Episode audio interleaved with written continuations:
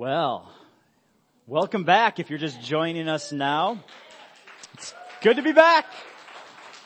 Oh, just wonderful to have feedback, to hear people, to see the excitement, to hear the kids. Oh, it's good. It's good. That's why we're doing a series a little differently now with the kids in here. And so we are on our second week of our 10-week series on the Ten Commandments. How we're going to love him. They're back. All right, welcome back, Bobby and Sally. Everybody get up if you love him. What do you do now, Bobby? Bobby, are you okay in there? Yeah, I'm fine. I'm just watching a NASCAR race on my cell phone, brought to you by Acme Wireless on the NASCAR app. But Bobby, we're in church. Yeah, but my favorite driver, Johnny John Johnson, is going for his fourth win in a row. And nobody's done that since Jeff Gordon in 1998. And I'm pretty sure they pulled the cars with the horse back then in the olden days. But Bobby, when we're in church, we're supposed to be focused on God. I know, but now the pastor's up there and he's just like,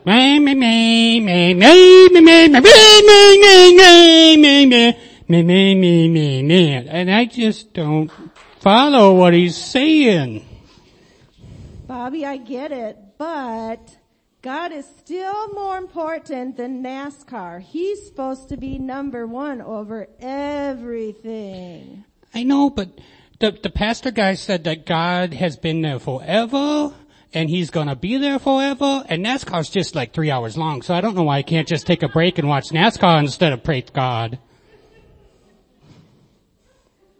Because, Bobby, God is more important, even if it takes longer. We still have to put God before NASCAR. And Bobby, do you remember last time when you got in trouble and you had to sit on the stool for 45 minutes? Yeah, it wouldn't have been so bad if I could have watched NASCAR on my phone, though. Mom's not going to let you do that, Bobby. Okay, I suppose I can come back into church. You probably should, so Mom doesn't get mad, because she sent me to check on you. Okay, don't tell Mom, okay? Okay, I won't. Okay, well, let's go. Okay, let's go. Okay. Oh, give it up for Bobby and Sally. Wow. That was wonderful. Oh my goodness, how easy it is to love what God created more than He Himself. And so today we're going to be digging into our first two commandments. We're going to cover two in 1 week because they are so much alike. And so we're going to be talking about, well, really what we like to do in kids ministry, and that is a big idea. We're going to cover a big idea today, or what maybe some people would call the thesis or the center point of the message. And today's big idea is, I am created to love God first. And so kids, I'm going to need your help today to help your parents, because this is participatory kind of activity. We're going to stand up on your feet every time you hear this sound. It's coming, don't worry. Say, what? That wasn't very loud. Try it again. Hey! What's the big idea? You're going to stand up on your feet and you're going to say, I am created to love God first. All right, don't worry. You'll have another chance at that in just a little bit. So we're going to be reading from Exodus chapter 20, verses 3 through 6 today. And so you can follow along in your Bibles if you have it. I will be reading from the New Living Translation. We will have a little bit of it up there, but if I put the whole thing up there, it would be in like 10 slides, and my poor son would have been pointing the finger a lot, and that would have caused some issues. So it says this: you must not have any other gods but me. That's pretty straightforward, isn't it, boys and girls back there? I see you back there. You must not have any other gods but me. You must not make for yourself an idol, which if you don't know what that is, we'll talk about that in just a second, of any kind, or an image of anything in the heavens or on the earth or in the sea. You must not bow down to them or worship them. For I, the Lord, your God, am a jealous God who will not tolerate your affection for any other gods. I lay the sins of the parents upon their children. The entire family is affected, even the children in the third and fourth generations of those who reject me. But I love how God does this. But I lavish unfailing love for 1,000 generations on those who love me and obey my commandments." I think this is pretty clear that God has established that we are to love him before anything else. We are to put him first and not any idol. But what is an idol? If you are a student today, that's probably not something that you use at school very often. What is an idol? Well, I want to take you back to where this all began. Now, this is not the first account of what an idol is in Scripture, but it's the best example we have right away in the Scriptures. After God gives Moses these 10 commandments, we see in Exodus 32 what an idol is. Now, for those of you who've been in the church for a while, you probably recognize this story really well, but it's the story of the golden calf. And in Exodus 32, we'll just read verses 1 through 8. We'll get a good idea of what an idol is. And then we're going to break it down to what is an idol in the year 2020. Because an idol is not going to look like a golden calf, last time I checked. Unless you guys have seen a golden calf around lately. I know that they have statues of cows in Wisconsin, because they like that kind of stuff, I guess. But, that they're a bunch of sinners, according to Ryan. I love it. So let's take a look and see what it is in the Bible, and then we'll bring it to the year 2020. When Moses failed to come back down the mountain right away, again, he's just getting his 10 commandments from God, the people went to Aaron, his sidekick, said, "Look, make us some gods who can lead us. This man Moses, who brought us here from Egypt, has disappeared. We don't know what has happened to him." So Aaron said, "Tell your wives and your sons and daughters to take off their gold earrings and then bring them to me." All the people obeyed Aaron, brought him their gold earrings. Then Aaron took the gold, melted it down, and molded it and tooled it into the shape of a calf. That's interesting. The people exclaimed, "O Israel, these are your gods who brought you out of Egypt." I'm not really sure how that happened, but okay. Let's just keep reading. When Aaron saw how excited the people were about it, he built an altar in front of the calf and announced, "Tomorrow there will be a festival to the Lord." Or the calf, I guess, I don't know. So the people got up early the next morning to sacrifice burnt offerings and peace offerings. And after this, they celebrated with feasting and drinking and indulged themselves in pagan revelry. Now, this is not good, right? Amen. They're worshiping false gods, and they're doing the things that they weren't supposed to do that worship these gods. Like, they totally rejected God already. Like, it's just been a few days. Then the Lord told Moses, "Quick! Go down the mountain. The people you brought from Egypt have defiled themselves. They have already turned from their way I commanded them to live. They have made an idol shaped like a calf, and they have worshipped and sacrificed it. They are saying, 'These are your gods, O Israel, who brought you out of Egypt.'" Okay. So in the Old Testament, they created these images of beings. Now today we kind of have an idea of what that looks like. You know, we have like statues of Buddha or these massive temples where they have these false gods that they've created to make them appear to be like a being of some kind. Whether it's an animal or some made up being. That's what these people did. But we don't have that so much in America. I mean, we do have a little bit, but that's not common. So what does that look like in the year 2020? Well, I like this definition of what an idol is. It says, "Anything apart from God that we depend on," now get this, "to make us happy, fulfilled, or secure." Anything that we depend on to make us happy, fulfilled, or secure. When we put our hope in that over God, that has become an idol. When we put our joy in something above God, that becomes our idol. I like how Kevin Sandy put it. He said, "It is something we love and pursue more than God." Now I can remember that one. That other one might be a little long, but it's something we love and pursue more than God. It's put itself in God's place in our life. Yet, as God clearly told Moses in Exodus 20, what's the big idea? Stand to your feet and say, "I..."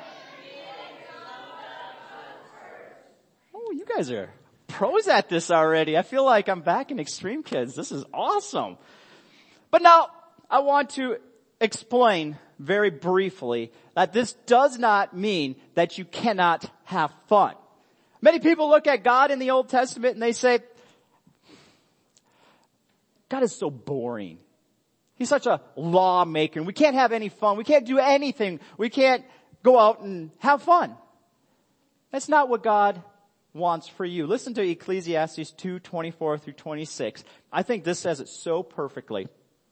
And this is, again, King Solomon once was noted as the wisest person on earth. Now, of course, we don't know exactly what that means in today's society, but at his time, he was the wisest person, and everybody came to hear his wisdom from around the world, at least that known world. And so he pens these words. So I decided there is nothing better than to enjoy food, drink, and to find satisfaction in work. It's a joy. You should like it. And then I realized that these pleasures are from the hand of God. For who can eat or enjoy anything apart from him? God gives wisdom, knowledge, and joy to those who please him. God wants you to have fun.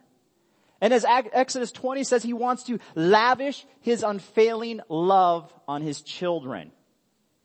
If you've made him the Lord of your life, if you have made God first place, he wants to lavish his unfailing love on you. But that passage in Exodus 20 also says that he is a jealous God. Now, when we think of jealousy, it's usually not in a good way, right? Like, jealousy in our world is like pretty selfish, like I want it for me. God's not that way. God's jealousy, I like to look at as protective and personal. He wants to have you in his presence. He wants you to be protected. And so when he is jealous, he's longing for you to be in the best place with him possible. And he will do anything to keep you in that, other than force you to be within that. And so he is a jealous God who wants you to have fun, wants you to have joy, but he wants to have you in a place where you can be fulfilled to the fullest of how you were created in his image. Which leads us to today's sword drill. And Mrs. Tina is going to come on up here today, and she's going to lead you in our sword drill. Now, I'm not going to tell you what the sword drill is, because she's going to give you a little explanation of how a sword drill works, because some of you, maybe you've forgotten how sword drills work, and she's going to help you to make sure that you are all settled in how you do this. So, Mrs. Tina, maybe the red mic would be the best one for you. There we go. Downstairs in kids' church, we do sword drills. So what we do is we give you a reference from the Bible, and when we play music, you're going to try and dig through your Bible and find that verse as quickly as you can. When you have it, you yell, "Got it," and run up here, and the first one to come up here gets to read it for us. So, but when we start, typically, you would have your Bible on your head, but we like to shake things up a bit downstairs. So, today, if you want to participate in your sword drill, we'll have you stand up, and have you put your Bible under your arm. Hopefully, you're not too sweaty today. But I'll have you put your Bible under your arm. I will give you our reference, and then when you hear the music, you can go ahead and start looking for that verse. Alright, so today's verse is going to be Matthew chapter 22 verses 37 and 38. So Matthew 22, 37 through 38. So if you're going to participate, I'll have you stand up, put your Bible under your arm, and when you hear the music, you can start looking. There you go. Alright.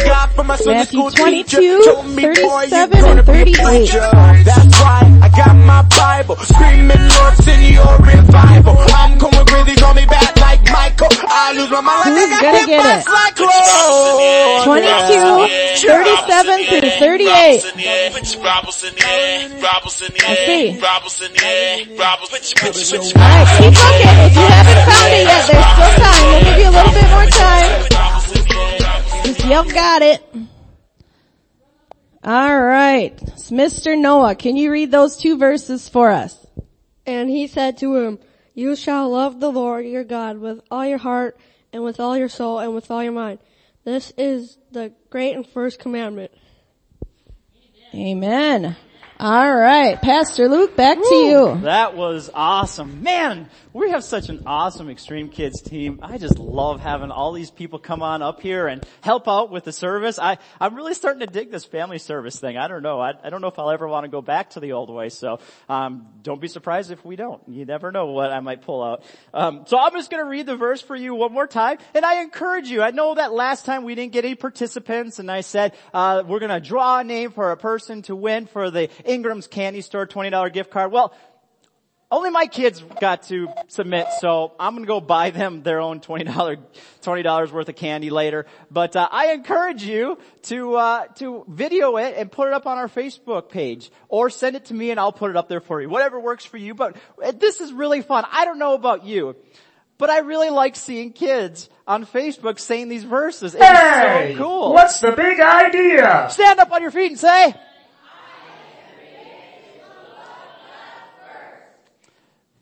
all right. I never did read the passage, did I, Liam? So how about you go back to that, and we'll read Matthew 22, 37 through 38, and then we'll get into the next section. All right. So Jesus replied, after the Pharisees and all the teachers of religious law were like, oh, you know, trying to frame him, trying to get him to look like he's a nobody and trying to defame him. They asked him, and then, what is the biggest, most important rule? And Jesus replied, love the Lord your God with all your heart, all your soul, and all your mind. This is the first and greatest commandment. So many in here today may be thinking, I want to love God first. I realize that there are things other than statues that can be idols that I can put first in my life. We can make a long list of them. For Bobby, it was NASCAR. Maybe there's somebody else in here who has a love for NASCAR, and sometimes NASCAR might go before them in their relationship with God. But there's other things. There could be careers. We're so surrounded by having to work and trying to go forward and try to make something out of our life that we put everything into it, and it crowds out God in our life, our time with God. It could be school. We want to get good grades. I hope, students, you want to get good grades. Good grades get you into college, which gets you a good career and save you a ton of money if you really get good grades and you don't have to, pay for all of your college. You get scholarships. All of these are good things. But when they crowd out Jesus in your life, it becomes an idol. And as we've already learned, very clear, God wants us to put him first. Because when we do that, we're in that safe place. We're being protected. We're in the best possible place we can be. But how do we do that? How do we get to the point where we willingly want to enter into that place with Jesus? Where we say, you know what? That hockey game is on right now, but I know that I need to spend time with Jesus right now, and I'm going to shut that TV off or that phone off, and I'm going to spend some time with my God because I know I haven't done that yet today. And if he is first in my life, I'm going to do that. How do we get to that place where we can willingly do that? And those other things that we do love, our phones, our jobs, well, maybe not so much our jobs. We have to do our jobs, but those things that we love, they become less and less of the main thing in our hearts. Well, the first point I believe that we need to get to in order to have that desire, that joy of being in God's presence, is to encounter God's love. Finding joy in loving God begins when I encounter God's love. When I encounter. First John 4:19 says, we love because of God's love for us. I can't say it any more succinct than that. Any more clear than that. If you want to get past all these things that come before God in your life, you need to encounter His love. You have to encounter His love. And for some people today, whether you're watching online or you are here in person and you've been struggling with putting God first in your life, and that struggle of, I want to put God first, but I just can't. That TV show or that social media or whatever, it just pulls on me and I get wrapped in, and before I know it, I've crowded God out. My whole day is gone. Or my kids, they just take so much and I just don't have time. This is not an option. We are called to love God first, but it begins when we encounter God first. Now, this is something that we can understand in our personal lives. Maybe you've experienced this before. Somebody who loves you. Maybe it could be your spouse. The reason why you were drawn to that person maybe years and years ago was because you felt that they loved you. And so you were immediately drawn to them, and immediately you wanted to love them. I have an example for you that happened to me on Memorial Day. Every year on Memorial Day, we do this thing in our CrossFit gym called the Murph. If you've never heard of the Murph before, Google it. It's a ridiculous exercise workout routine that takes, depending on where you're at in your physique, it could take from anywhere from 40 minutes to an hour and a half, depends on where you're at. It's an amazing workout. So this last workout, this last year on Memorial Day, we did it. And we had to do the social distancing thing, so we had to do it outdoors, and we had to be our 6 feet apart. And so we were in stations close to other people. And the guy who was closest to me was the coach's son. His name is Gary Sorvig. Maybe some of you know him. And great guy. But we were working out, and about halfway through, he just starts encouraging me. And just kept saying things like, man, you don't slow down. You are just killing it. Luke, you are an awesome, I don't know how you do this. You don't stop. You keep pressing in. And the love that I experienced when I was in his presence, I absolutely want to be around him right now. I told the coach, his son, I'm like, you gotta get your dad in here. He's gotta be in our classes. Like, this guy is a must in any situation to create that culture of acceptance. He's just an amazing man. I've had other people in my life, and maybe you've had people like that too, where you just walk into their presence and you immediately feel loved, and you immediately want to reciprocate that love to them right now. That's the kind of love that I think of when we encounter God. We walk into His presence and it's like, I gotta be here. I can't not be here. I've got to be here. This love is so accepting, so powerful. It brings me peace. It brings me joy. But yet, just like any encounter, you quickly forget it, don't you? And though much like my coach's dad, Gary, in a few weeks, I'll forget about that encounter I had with him. And it'll happen again where I will meet him in the street or back at the gym, maybe a couple years away, and we'll get talking again. I'll be like, oh, how could I forget this man's love? Like, what have I been doing? I should be in this guy's presence right now. I think of that of Catherine's dad as well. Every time I'm in his presence, I'm just like, why can't you be 2 hours closer? Every time I walk in his presence, I'm like, I just want to hang out with him. Like, Jim, if you're ever going to listen to this, please move closer to Thief River Falls so I can hang out with you all the time. You're getting older now. You need to retire. Come over our way. But that's the kind of love I think of when I think of the Father's love. Absolutely wonderful, confident love. And it's so easily forgotten when we push him away and we spend time doing other things. We get lost, covering it with junk. That is not bad. God allowed things like our phones. He's allowed things like sports, jobs, families. All these things are good. But when we put them in the place of what God was intended to be in our life, they don't match up. And we lose out on the best thing for us. And so the second thing I want to highlight today is after you've encountered God's love, experiencing love and the resulting joy can only occur when I intentionally devote time to it, right? You have to make time for it because you'll get too busy. The kids will drive you crazy and you'll be doing a million things with them. The work will just fill your schedule, filled, packed to the brim. The TV will have programs on that will look really appealing. We have to devote time. We have to be intentional or we'll lose that time with the most loving Father you could ever be in the presence of. I see this in the Gospels in Luke chapter 10. Just a few verses I want to read for you in this passage in Luke 10. Again, another fairly popular story many of you may have heard before. It's the story of Mary and Jesus and, of course, her sister Martha. Now, Mary could have been doing a lot of things right at this time. She could have been like her sister, busy doing things. She could have been busy hanging out with her friends.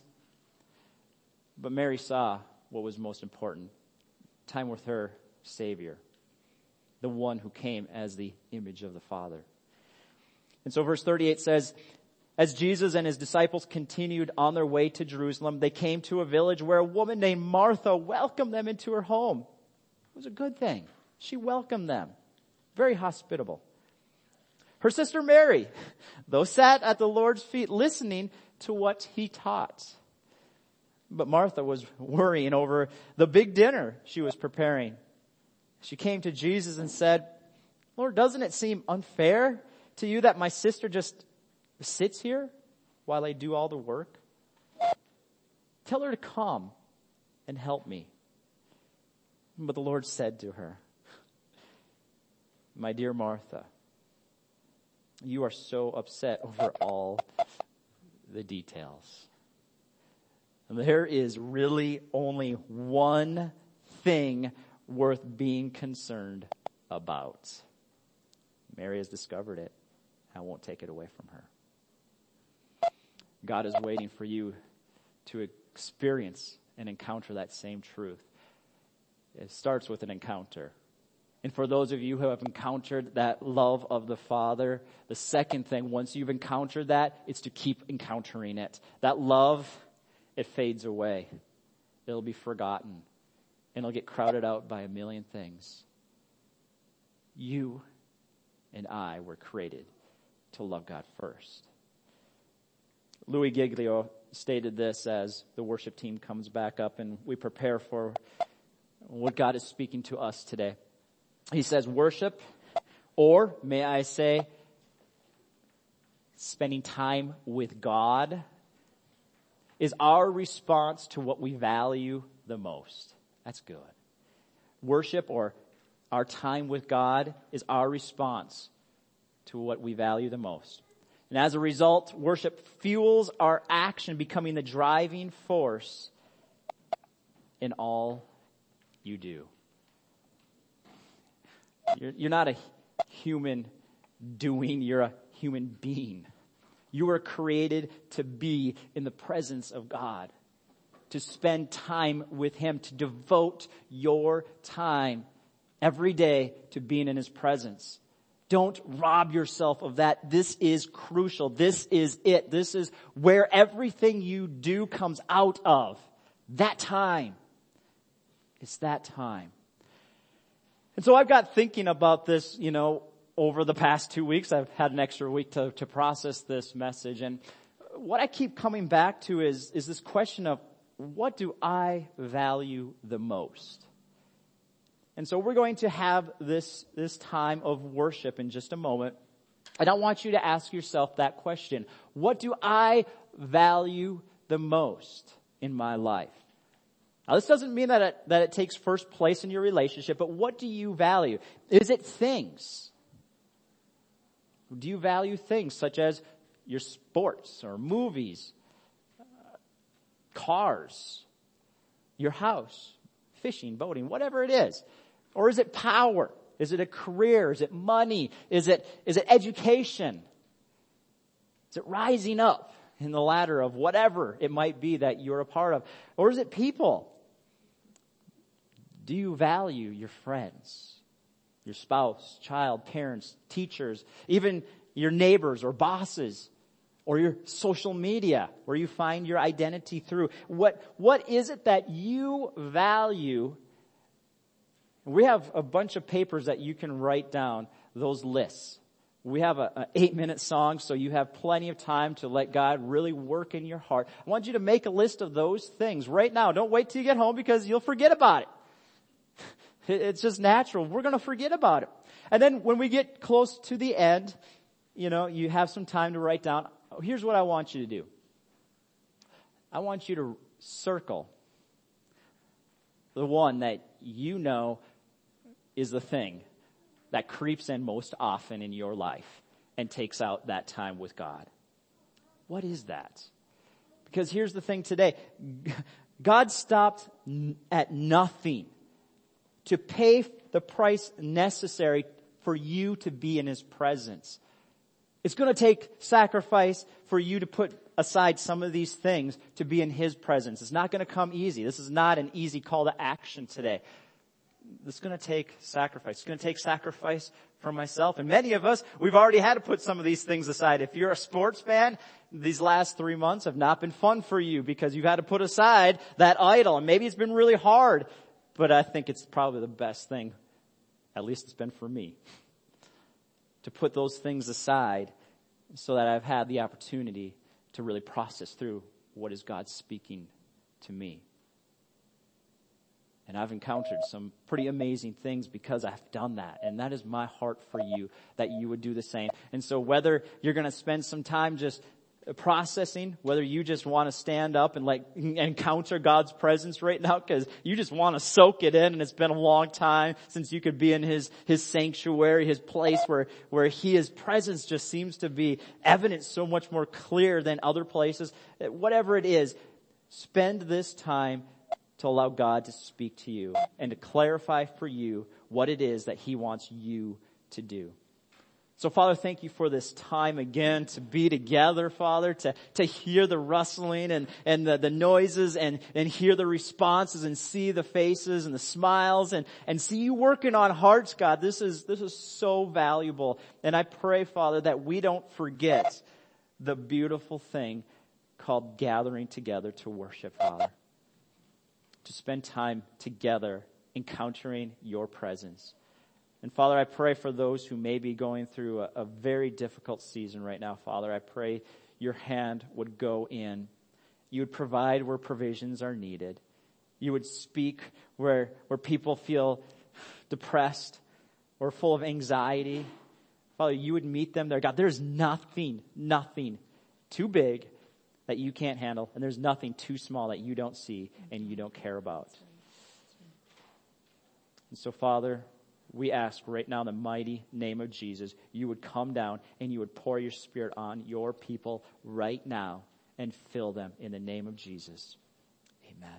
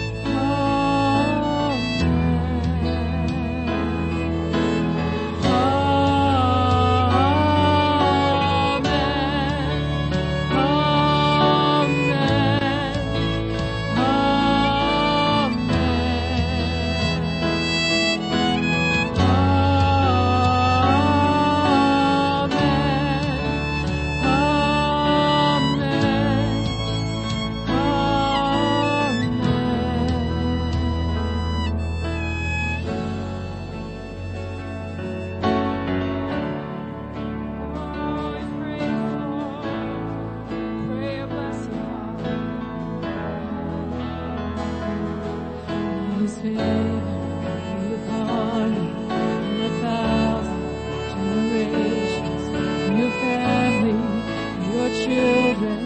His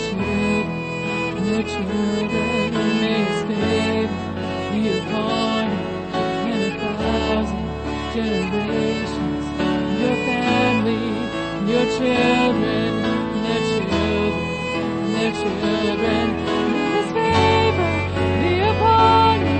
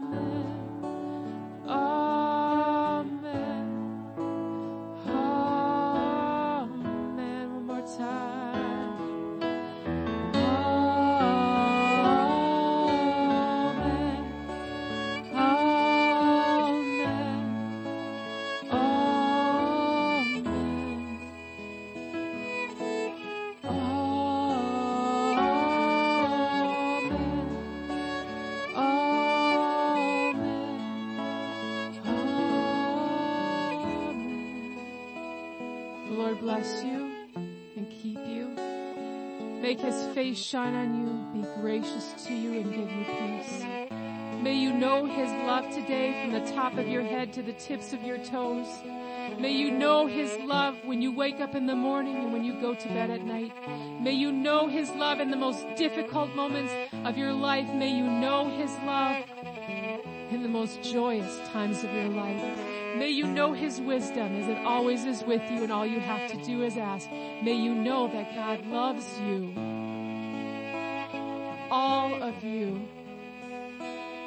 And he's with you always. You are never alone.